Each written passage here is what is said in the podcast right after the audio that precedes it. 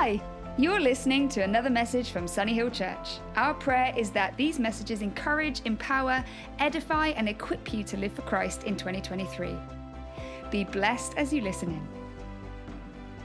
Anyone ever experienced resurrection power? Yeah? You ever seen the resurrection power of God playing out in a moment where you've seen sick people healed? And you've seen spiritually dead people come alive? I mean, if you haven't and you know Jesus, you're one of them, right? You know, at one point you were out of relationship with Jesus, you were lost, you were broken and blind. The scripture says in many ways that we were dead, dead to life. Walking dead people, I think Louise said. We were on Friday and Saturday.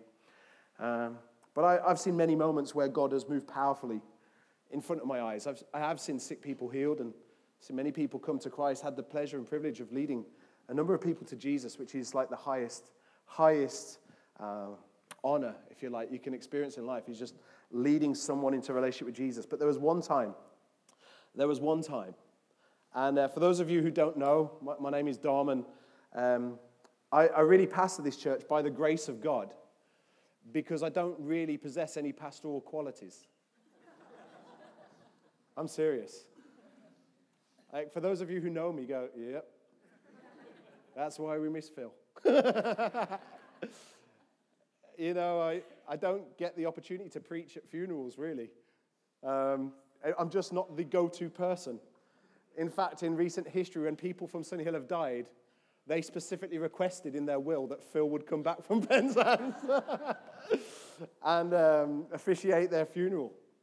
And there was this one occasion a few years ago and uh, Teresa can testify. I think she's working this morning, but you can check it out with her this story where um, this loved member of Sunny Hill, an older chap, uh, before many of your time at this church, and um, his wife rang me. He'd been ill for a long time. And his wife rang me and says, The doctor has called, and or the hospital have let us know that basically, probably by the end of this week, he's going to be passing into glory. And so it would be great if you could come and just lead him in communion. Uh, he loves Psalm 23, so it'd be great if you could just rally around the family and just read Psalm 23. And so I, I go to his home and I'm at his bedside. And I always feel awkward about these moments because I know of my propensity to be too jovial in moments or to not fully appreciate the weight of emotion in the room. Um, many of you will know that, like, I struggle with um, crying people. Now, God is doing a work, right? Where, you know, like, I walk into a room and I assess where all the fire exits are in any given moment. Um, but the Lord is doing a work, and I think I'm getting better. But uh, I was still uh, not that really developed as a pastor in the kingdom of God at this point. And um, so I'm praying in the car and saying, God, just please help me to say the right things that are going to kind of just um, put the family at ease. Help me to help me to just offer words of wisdom that will really just comfort them in this moment of dire need. And um, I, I, go and take communion, and the, the guy, I won't say his name because um, many of you will go, You did what? Right? Um, but he, he was kind of, you know, he wasn't really fully conscious of the moment, wasn't fully cognitive in the room. Uh, but his family was all around. His wife was there, his daughters over here, their husbands and grandchildren and stuff. There's probably about 10, 15 people in the room. And um, I read Psalm 23, and I, I, I, put my hand just on his leg. He's under kind of a, he's in a hospital bed in his house. I put my hand on that, I'm going to hold him, clutching his, his right hand here. And I'm just praying. And I'm just saying, Lord, comfort the family. And he, he was old. And when people get older, I don't know if this is helpful to say or not, I get less inclined to pray for healing, to be honest, because heaven's not bad. Heaven's a good option, okay?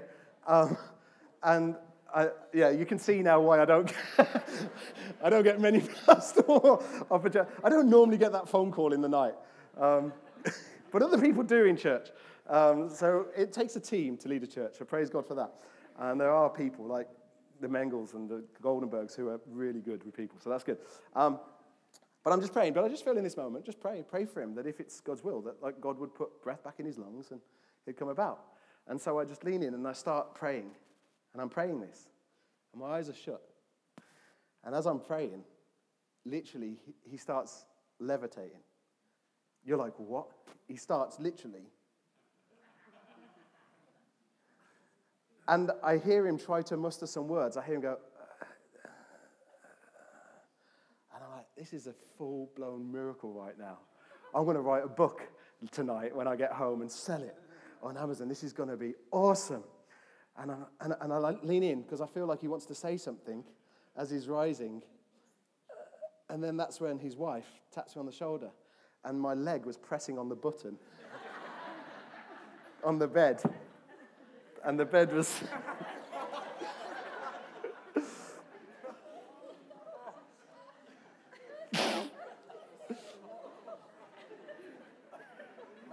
and all that was simply happening is I was pushing the air out of his lungs. As,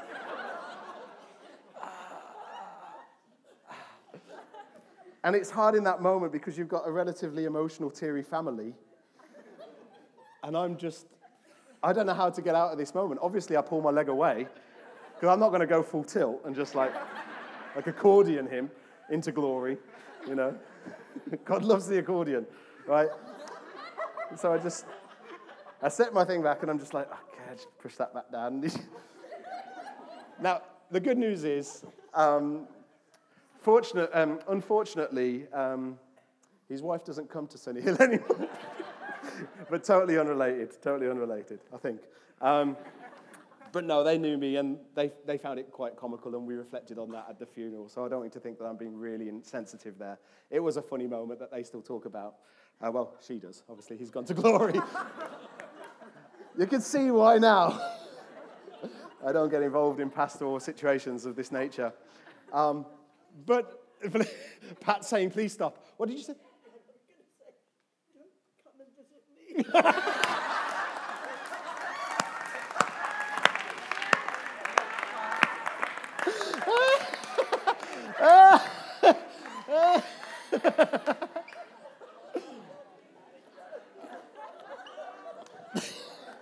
please, please don't come and see me. When I'm in that moment and the hospital says there's not long left, feel free to stay away. That, that will be your act of love and your act of mercy as the pastor. oh, I'll come, Pat. Don't worry about that. I'll be there in a heartbeat. Oh. Just imagine walking into a room and she's like, oh, no.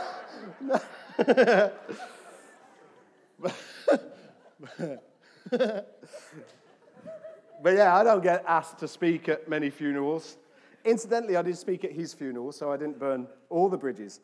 Uh, but as I was thinking this week about what could I share, what can I speak to you on this really exceptional day, on this important day, and I thought, well, you know, especially now, I'm not sure I'll ever get the opportunity to speak at any funerals of people at Sunny Hill, right? Um, and so I thought today, what I'm going to do, if you put the slide up, Matthew, that would be great, thank you. I'm going to tell you what I'd say at your funeral, okay? Because I've always wanted to speak at a funeral. So I thought today I'm going to do a collective funeral for you all, okay? And I thought I'm going to tell you don't look so scared, okay? It's all good. You're in good hands. Perfectly safe. um, but I thought, what would I say if I was going to speak at your funeral? What would I say if I was looking out at a room of your family and friends? People who loved you and your casket is there and you're in there, what is it that I would say? Well, in truth, I'd want to speak about death. And actually, I'd want to speak about resurrection.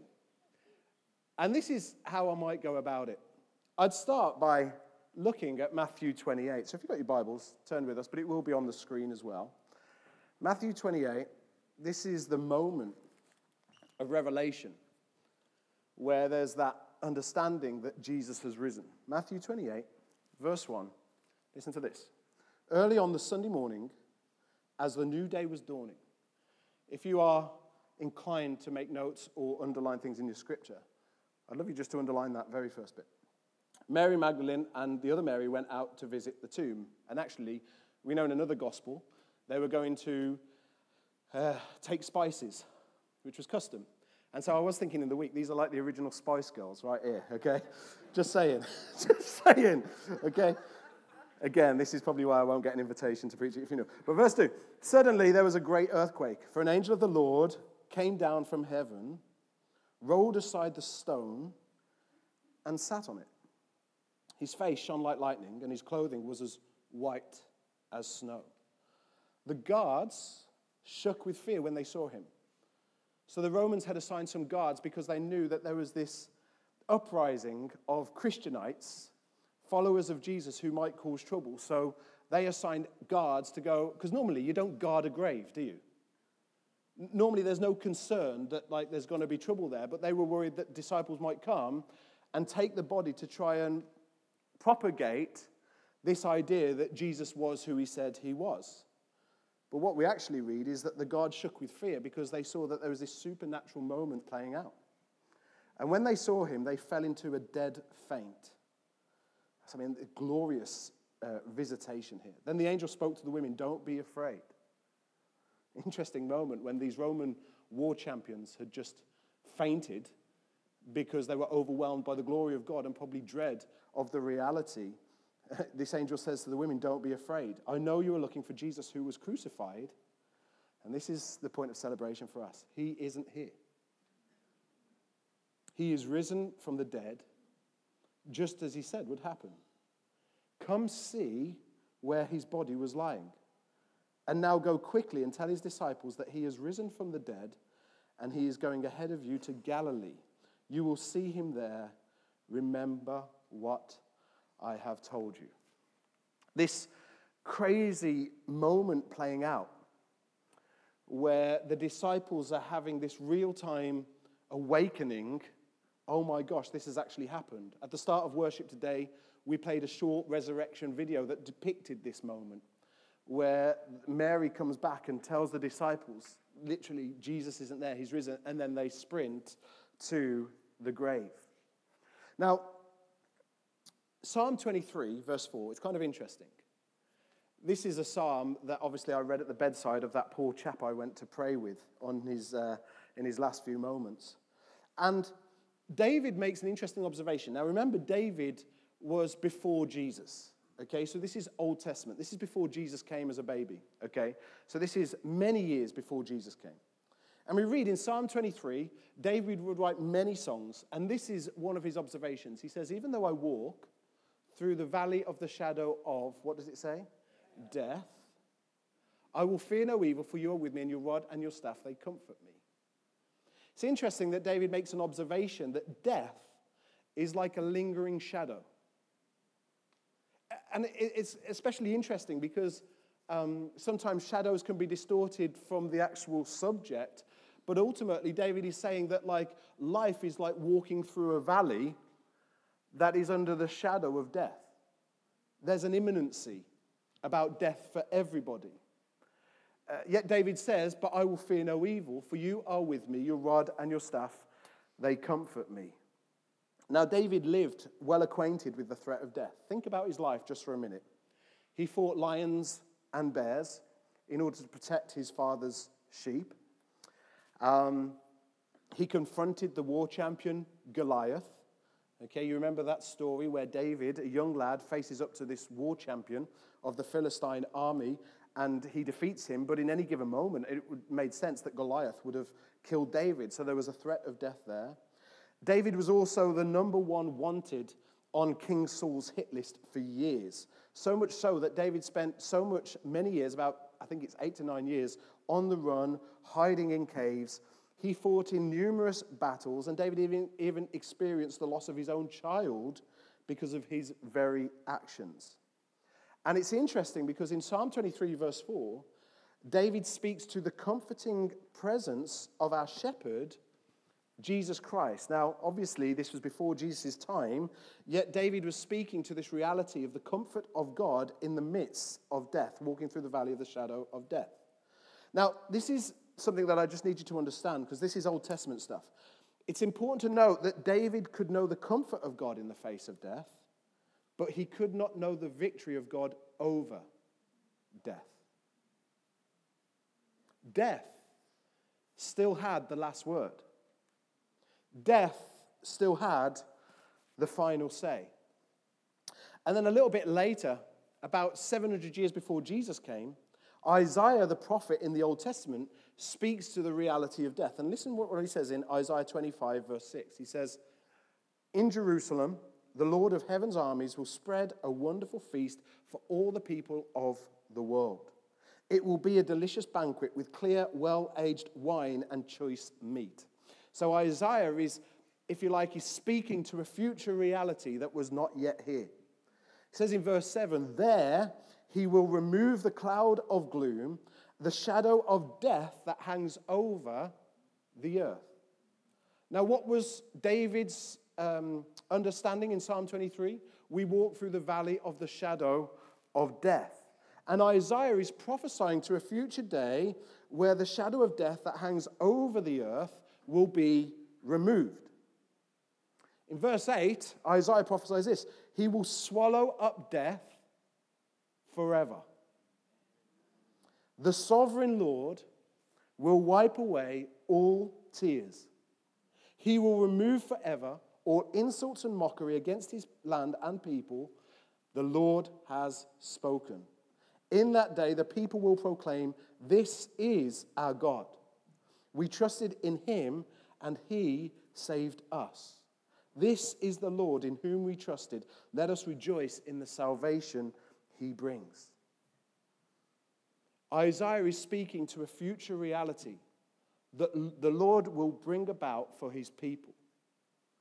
And I just wanted to take our mind back to Matthew 28, verse 1, just for a minute, because remember what was said. And when I read this in the week, I felt this prophetic just surge going through me. Matthew 28, verse 1 early on Sunday morning, as the new day was dawning. So in the Old Testament, you could know the comfort of God in the face of death, but you couldn't know the victory of God over death. There was a lingering shadow, a gloomy reality that people lived under. But Isaiah speaks to a future day where that experience is going to be swallowed up in victory. And then we read Matthew 28, verse 1. We read early on Sunday morning as the new day was dawning. We live in the time where death has been swallowed up in victory. That's the moment in which we live. The new day was different to the last day. Saturday was occupied with despair, disappointment, discouragement. Saturday, death was still reigning. Death still had the last word. And in that famous preach, Sunday's coming, these words the world's winning, people are sinning, evil is grinning. That's Friday and Saturday reality. Now, make no mistake about it, everything culminated in Jesus dying on the cross on Friday. But almost anticlimactically, Jesus' body was taken from the cross and put in a grave because that's where you put dead bodies. I love the cross. I have nothing without the death of Jesus on the cross. It's at the cross, listen to this, where I come broken. It's at the cross where my sin is atoned for by the blood of Jesus, the perfect and spotless lamb that we've been singing about this morning. It's at the cross where my healing is found. It's at the cross where he takes my sin and I receive his righteousness. It's at the cross where I surrender. And as that amazing hymn, Louise's favorite hymn, Here is Love, it says, It's at the cross where heaven's peace and perfect justice kissed a guilty world in love. But I only know, listen to this, I only know that the cross worked because the grave was empty. The empty tomb is proof that Jesus' death was sufficient on the cross for me. If there's a cross and no resurrection, then there's no hope.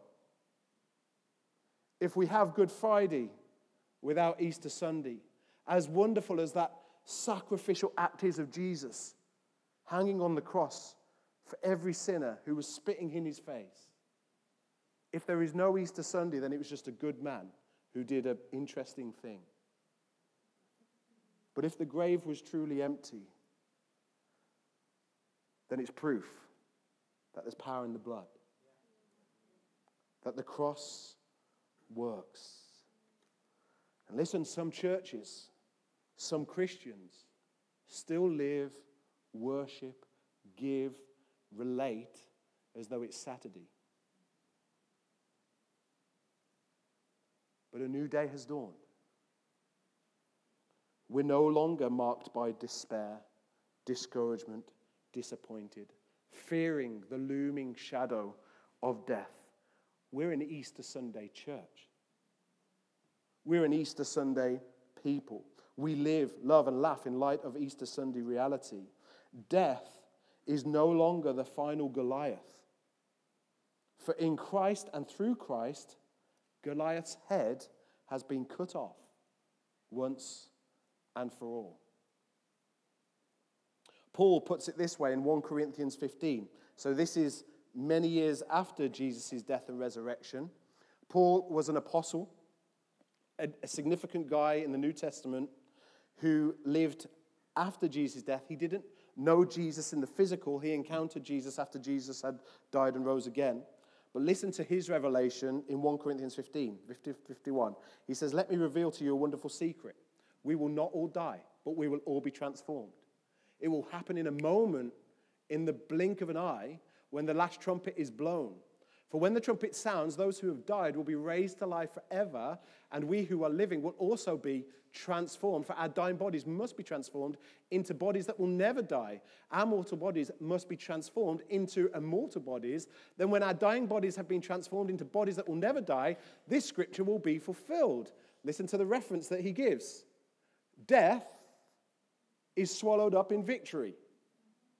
Death, where is your victory? Death, where is your sting? Referencing that Isaiah passage. For sin is the sting that results in death, and the law gives sin its power, but thank God he gives us victory over sin and death through our Lord Jesus Christ. So, my dear brothers and sisters, be strong and immovable. Always work enthusiastically for the Lord, for you know that, that nothing you do for the Lord is ever use, uh, useless. Death has been neutralized. I need you to get this at this funeral service here today.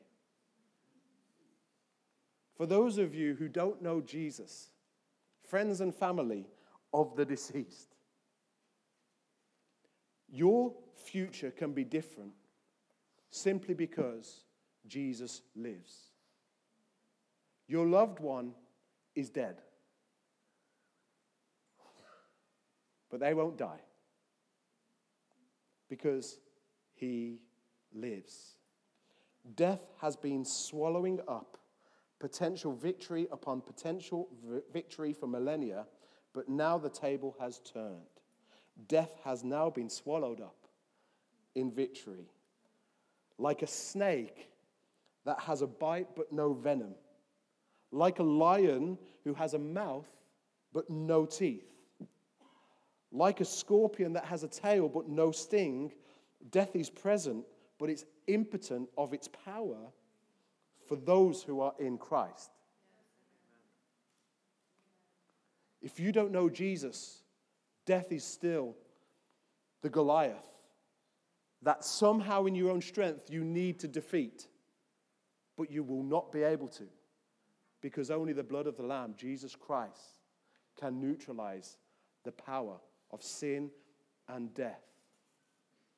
That's why we call on the name of Jesus. Because my name isn't going to get you very far. We're not building a church that says, oh, Dom's good, or the band's good, or the welcome's nice, or the coffee's great. No, it's Jesus centered, Jesus centric. It's all about Him, Jesus at the center.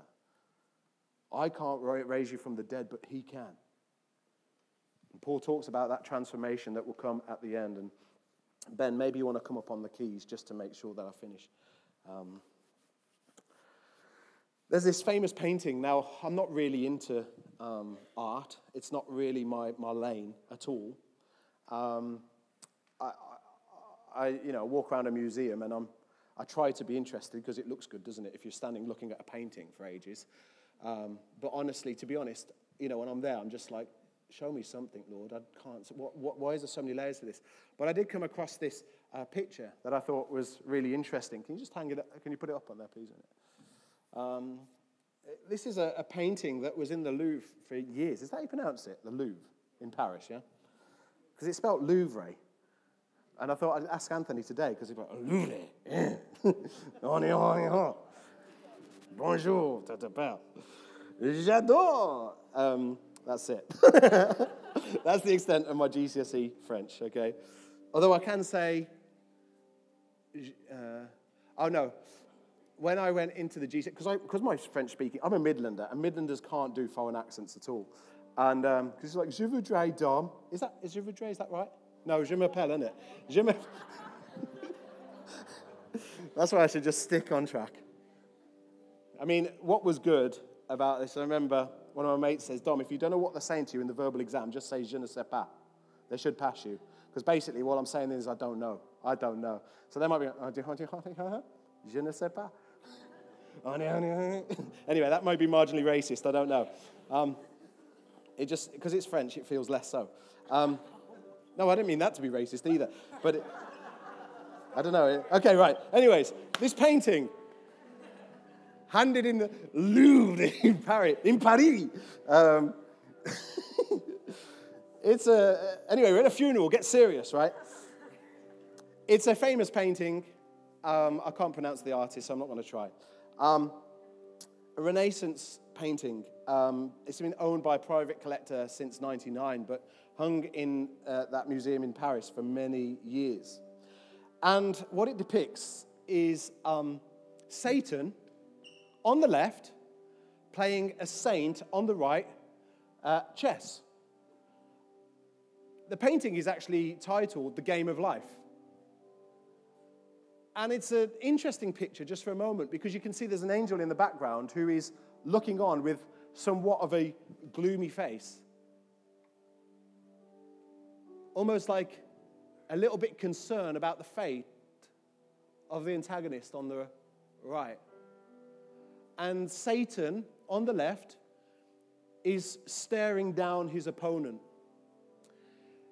And you can see a number of things, like uh, I don't have a laser pointer, but you can see down here there's this beast creature that is clutching a skull in the bottom left. You can also see um, in the table, the artwork, you can see skulls and weird creatures coming out the ground. It depicts just like this that, that, that, this game is just like not going in a good direction. You can even see a spider um, crawling off the. I hate spiders. Like on the table there, kind of eyeing down um, again the uh, saint, potentially ready to cast a web or something. And this painting is called The Game of Life, and it's dubbed also another name, which is The Checkmate, because it's a bit of a hopeless situation. And um, I thought I'll, I would give you some art critique. But I'm not going to offer you mine because I'm rubbish at art. So let me give you some renowned critics from back in the early 1800s who wrote about this piece of work. That's what they said. They said, this is one of the things. The peculiar powers of the artist have here a fine field for their exertion. The finely formed but wicked and terrific, um, terrific countenance of Satan is directed towards his victim who he is watching with a wariness and stern purpose that makes us tremble for the beautiful and youthful antagonist. Satan, the fallen angel, is robed in a mantle with broad folds. One hand is supporting his chin, and the other grasps a figure of peace which he is taking from the board. He's removing peace. So, that piece that he's got in his hand normally depicts in chess the figure of peace, and he's removing that from the board. Um, it says, The young man rests his head upon his hands as if he were fearful of impending ruin and desirous of averting it. Another critique says this The chess pieces themselves represent the struggle. The black king's modeling, so the black figures, echoes the mantle and cap of his master, urging his soldiers onwards. The figure immediately in front of the king tramples on a cross. You can't really see it in this, but the figure in front of the king on the black team there um, is trampling on a cross, and it's alluding to Satan's avowed aim of destroying Christ's church. while the griffin headed monster to his left raises his left arm as though in peace, meanwhile hiding a vi- vicious stiletto behind his back. I encourage you to go and check this painting out for yourself so you can look at the details. Such terrible intent is repeated throughout the black pieces, who advance seemingly without respite on the virtuous white set. This advance is rhymed by the approach of the spider towards the man, which, with its power to spin a fatal web, symbolizes Satan's mission to ensnare the believer. There was so much conversation about this art piece that it was dubbed the checkmate. Because it's a man playing for his future, it's a man playing for his life, it's a man playing for his soul. And it's implied here that Satan has won. It's just a matter of time. That the plight of the man is so at the end that there is next to little hope. Even the angel looks on in despair, knowing that the outcome is pending. The imminent destruction of the man is so evident that for years the art piece was dubbed the checkmate. Now, interestingly, in the early 1900s, a chess grandmaster, someone who's really good at chess, was walking through the museum where this painting was hung, looking at the Mona Lisa, looking at the Liberty Leading the People painting, looking at the wedding at Cana. But it was when he got to this lesser known painting that it really caught his attention. And he stood there for ages, taken with it, hours, just looking at it, looking at the chessboard, looking at the pieces, enjoying the art, inspecting the chessboard. And he couldn't understand why this painting had been nicknamed the checkmate, as though the outcome was already determined. He spoke to the art exhibition manager, and these were his words exactly. He says, You need to change the name. He says, The king still has a move. The king on the white side still has a move. The game isn't over. I love how he didn't say the man still has a move because the man clearly is taking a beating. But the piece that has the potential of overturning the almost guaranteed outcome is the king. Now, just to speak to you on a personal level just for a minute, this is what I sense God was saying is that maybe some of you feel as though the game is over. Maybe you feel as though the enemy has kicked you all over the game of life. Maybe you feel like you are living in the valley of the shadow of death. Maybe you feel like you're out of options. Listen, Friday happened, Saturday happened, but the king still had a move. It's Easter Sunday. Death has been conquered. Death has been defeated. More aptly, Satan has been conquered. Satan has been defeated. And we now live in the wake of that victory. That's why it's a happy day. That's why it's a glorious day. Death was arrested. Checkmate.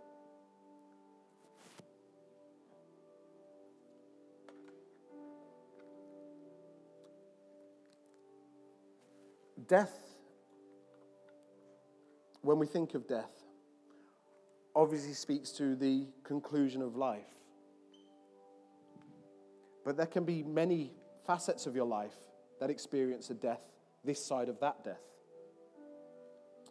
It can be a death of joy, can be a death of hope, can be a death of faith. It, it can be a relational death, a division. Maybe it's a death of a dream or a vision. Maybe it's the death of belief in a promise that God gave you years ago. That actually death can really look like many things, that side of death. But I guess all I want you to hear today as you get ready to go home and eat your dinner and eat chocolate is this the resurrection proves that the king still has a move, that there's no situation that is so stacked against him that he is not unable to bring you into victory. For every person who doesn't know Jesus today, I encourage you to put your faith in him. Because even though you may be experiencing all of these minor deaths, the biggest death is still waiting for you. I love what the writer of Hebrews says in Hebrews 2 14 15. I never noticed it until this week. He says, Because God's children are human beings made of flesh and blood, the Son, Jesus, also became flesh and blood. For only as a human being could he die, and only by dying could he break the power of the devil, who had the power of death. Listen to this. Only in this way could he set free all who have, who have lived their lives as slaves to the fear of dying. That Jesus' death doesn't just conquer death, it has the power to conquer the fear of death, the spirit of death. When you think about every fear that you can cultivate in life, my personal opinion is that all of them serve this fear of death. When you have um, this fear of anxiety, what are you anxious about? Ultimately, it will lead to, um, I don't know, sickness. Maybe it's a fear of sickness or whatever it may be. But all of them serve this spirit of death. But the writer of Hebrews is, is keen to say that he set us free from uh, living our lives as slaves to the fear of dying. So if you're fearful today at this funeral service, right, don't fear for the person in the casket. I knew them. They were in relationship with Jesus. They're all good. But today, Jesus doesn't just want to deal with the final death for you, He wants to deal with the fear in you also. The death of Christ dealt a swift blow. As believers in Christ, we no longer wander this earth in despair, disappointment, or discouragement. No. As Romans 8:37 says, despite all these things, overwhelming victory is ours through Christ, who loved us. 2 Timothy 1 verse 7 says, God has not given us a spirit of fear and timidity, but of power, love, and self-discipline. Romans 8:15 says, "You have not received a spirit that makes you fearful slaves." Instead, you received God's Spirit when He adopted you as His own children. Now we call Him Abba, Father.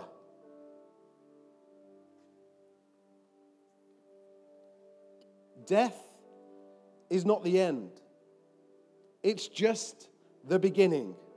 In Christ, resurrection power has had its way, and death is no longer a dead end, it's a gateway.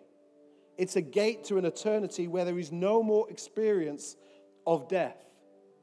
John, in his vision in the book of Revelation, tells us this about Jesus He will wipe away every tear from their eyes, and death shall be no more. Neither shall there be mourning, nor crying, nor pain anymore, for the former things have passed away. And just to land this, if you don't know Christ today, let me tell you what is essential to you being saved. Romans 10, verse 9 says, If you declare with your mouth, Jesus is Lord, and believe in your heart that God raised him from the dead, you will be saved. Believing in the resurrection of Christ is of paramount importance to your salvation. It does not say, believe he died on the cross for you. It says, confess with your mouth Jesus is Lord, but believe in your heart that God rose him from the dead. It's the pinnacle of our faith. Why? For if Christ was not raised, you cannot be raised. If Christ stayed in the grave, you stay in the grave. If the cross did not work then, it won't work now. And it's hard because we are a physical people. We want to see the product of that which we believe, but without faith, it's impossible to please God. And listen, you may not have all the answers today. Maybe you're in an analytical mind and you're just like, uh, well, still some questions here. Listen, I still have questions. People who have been walking with Jesus for 100 years still have questions. But the crux of our faith is not having all the answers. The crux of our faith, can you go back to that piece of art? The crux of our faith is recognizing we're the man on the right, that we are burned out that we are limping, fading, struggling, hurting, harming, aching, longing, needing, tiring, tapping out. And simply the encouragement is this to recognize that the king still has a move, that he can bring you back to life. And it's not just life into eternity, but even life now, in its abundance, in its fullness. You may be despairing, but listen, He's the God of hope. You may be sick. Listen, He's the God of healing. Listen, you may be lonely and familyless, but He's the God of the orphans who puts the lonely into families. He's everything you need today. And the fact that we can be here in this moment together is only because of Him. And I just want to create that moment for people this morning who just feel like they're, they're, they're being beaten in this game of life and that Satan is having the last word. And I want to give you the opportunity this morning to put your faith in Christ, to actually confess with your mouth that Jesus is Lord and believe in your heart that God raised him from the dead. And maybe for some of you, this is an old confession. Maybe you prayed years ago, but you haven't been walking with the Lord for a long time. And actually, you're cold to Him. And you are questioning, you know, maybe your upbringing, all this sort of stuff. Uh, it just feels like God is a, a million miles away, maybe just irrelevant and inaccessible. Listen today. Come to Jesus, the author and perfecter of our faith. Look to him for salvation. Confess that he is Lord and believe in your heart that God raised him from the dead. And know the life of God, the resurrection power, consume your being. So, every head just to be bowed just for a minute.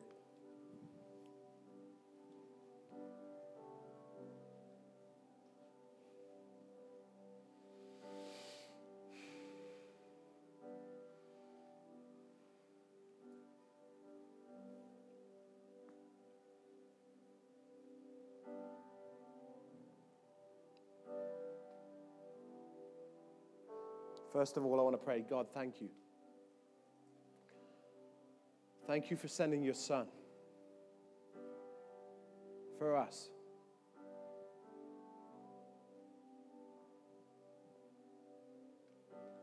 Thank you for not giving up on us or holding out. Thank you for coming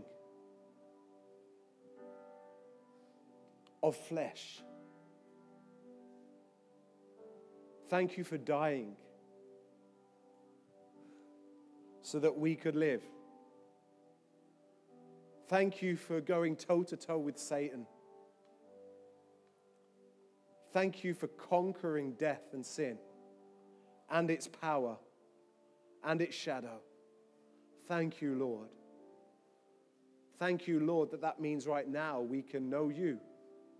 We can come to you. We can surrender to you. And Father, I just pray in these moments, Lord, that you would just open hearts, touch hearts. God, bring forgiveness, bring grace, bring mercy. Thank you, Lord, that there's not one sinner who is beyond your reach.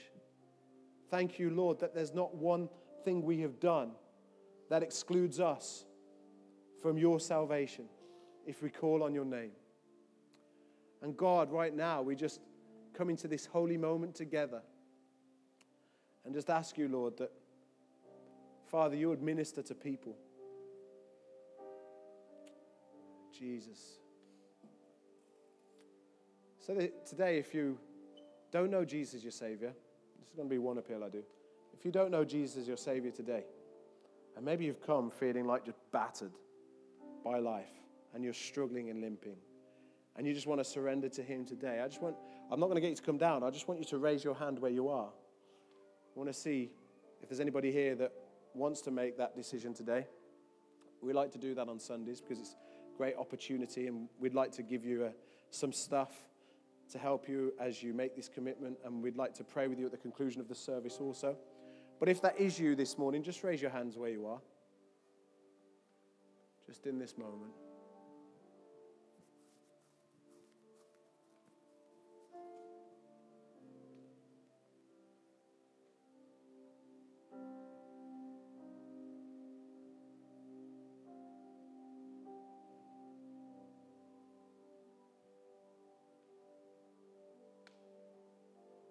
My second appeal is this that if you feel like you have wandered from God and you just feel the prompting of His Holy Spirit to come back to Him.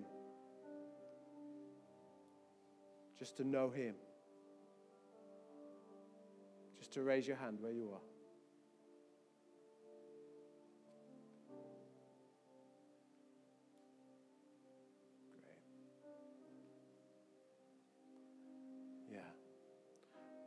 Father God, I thank you. I thank you, Lord, for those with arms raised, God. I pray, Father, that they would know your love today. I pray that they would know your resurrection power today. I pray, God, that they would know the life of your spirit in their very, being, God. Would you breathe life on them, Lord God. Would you bring the things to life, God, that have died and cause them to, I don't know, to just know that you have another move. That, God, they may feel hard pressed and cornered. But, Lord, today that they would leave knowing that you have done it all. And, God, I just pray, Father, your blessing on every man, woman, and child in this room today as we celebrate Easter Sunday. God, I pray, Father, that your resurrection would come real to us, that it wouldn't just be like an old story that's nice to listen to, but that, Father, we would know, God, that there's power. There's power. There's power in the cross because the grave was empty. I just want to encourage everybody to stand to their feet just for a minute. I want to invite the band to come up as well to lead us in a closing song.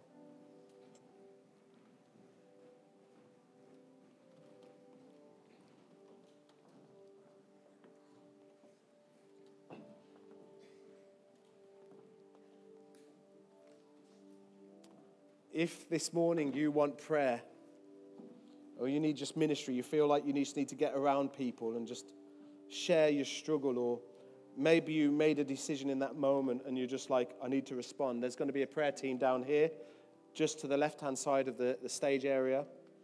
I encourage you to come down and get prayer with them today. It's a great opportunity to just come with your brokenness, with your confusion.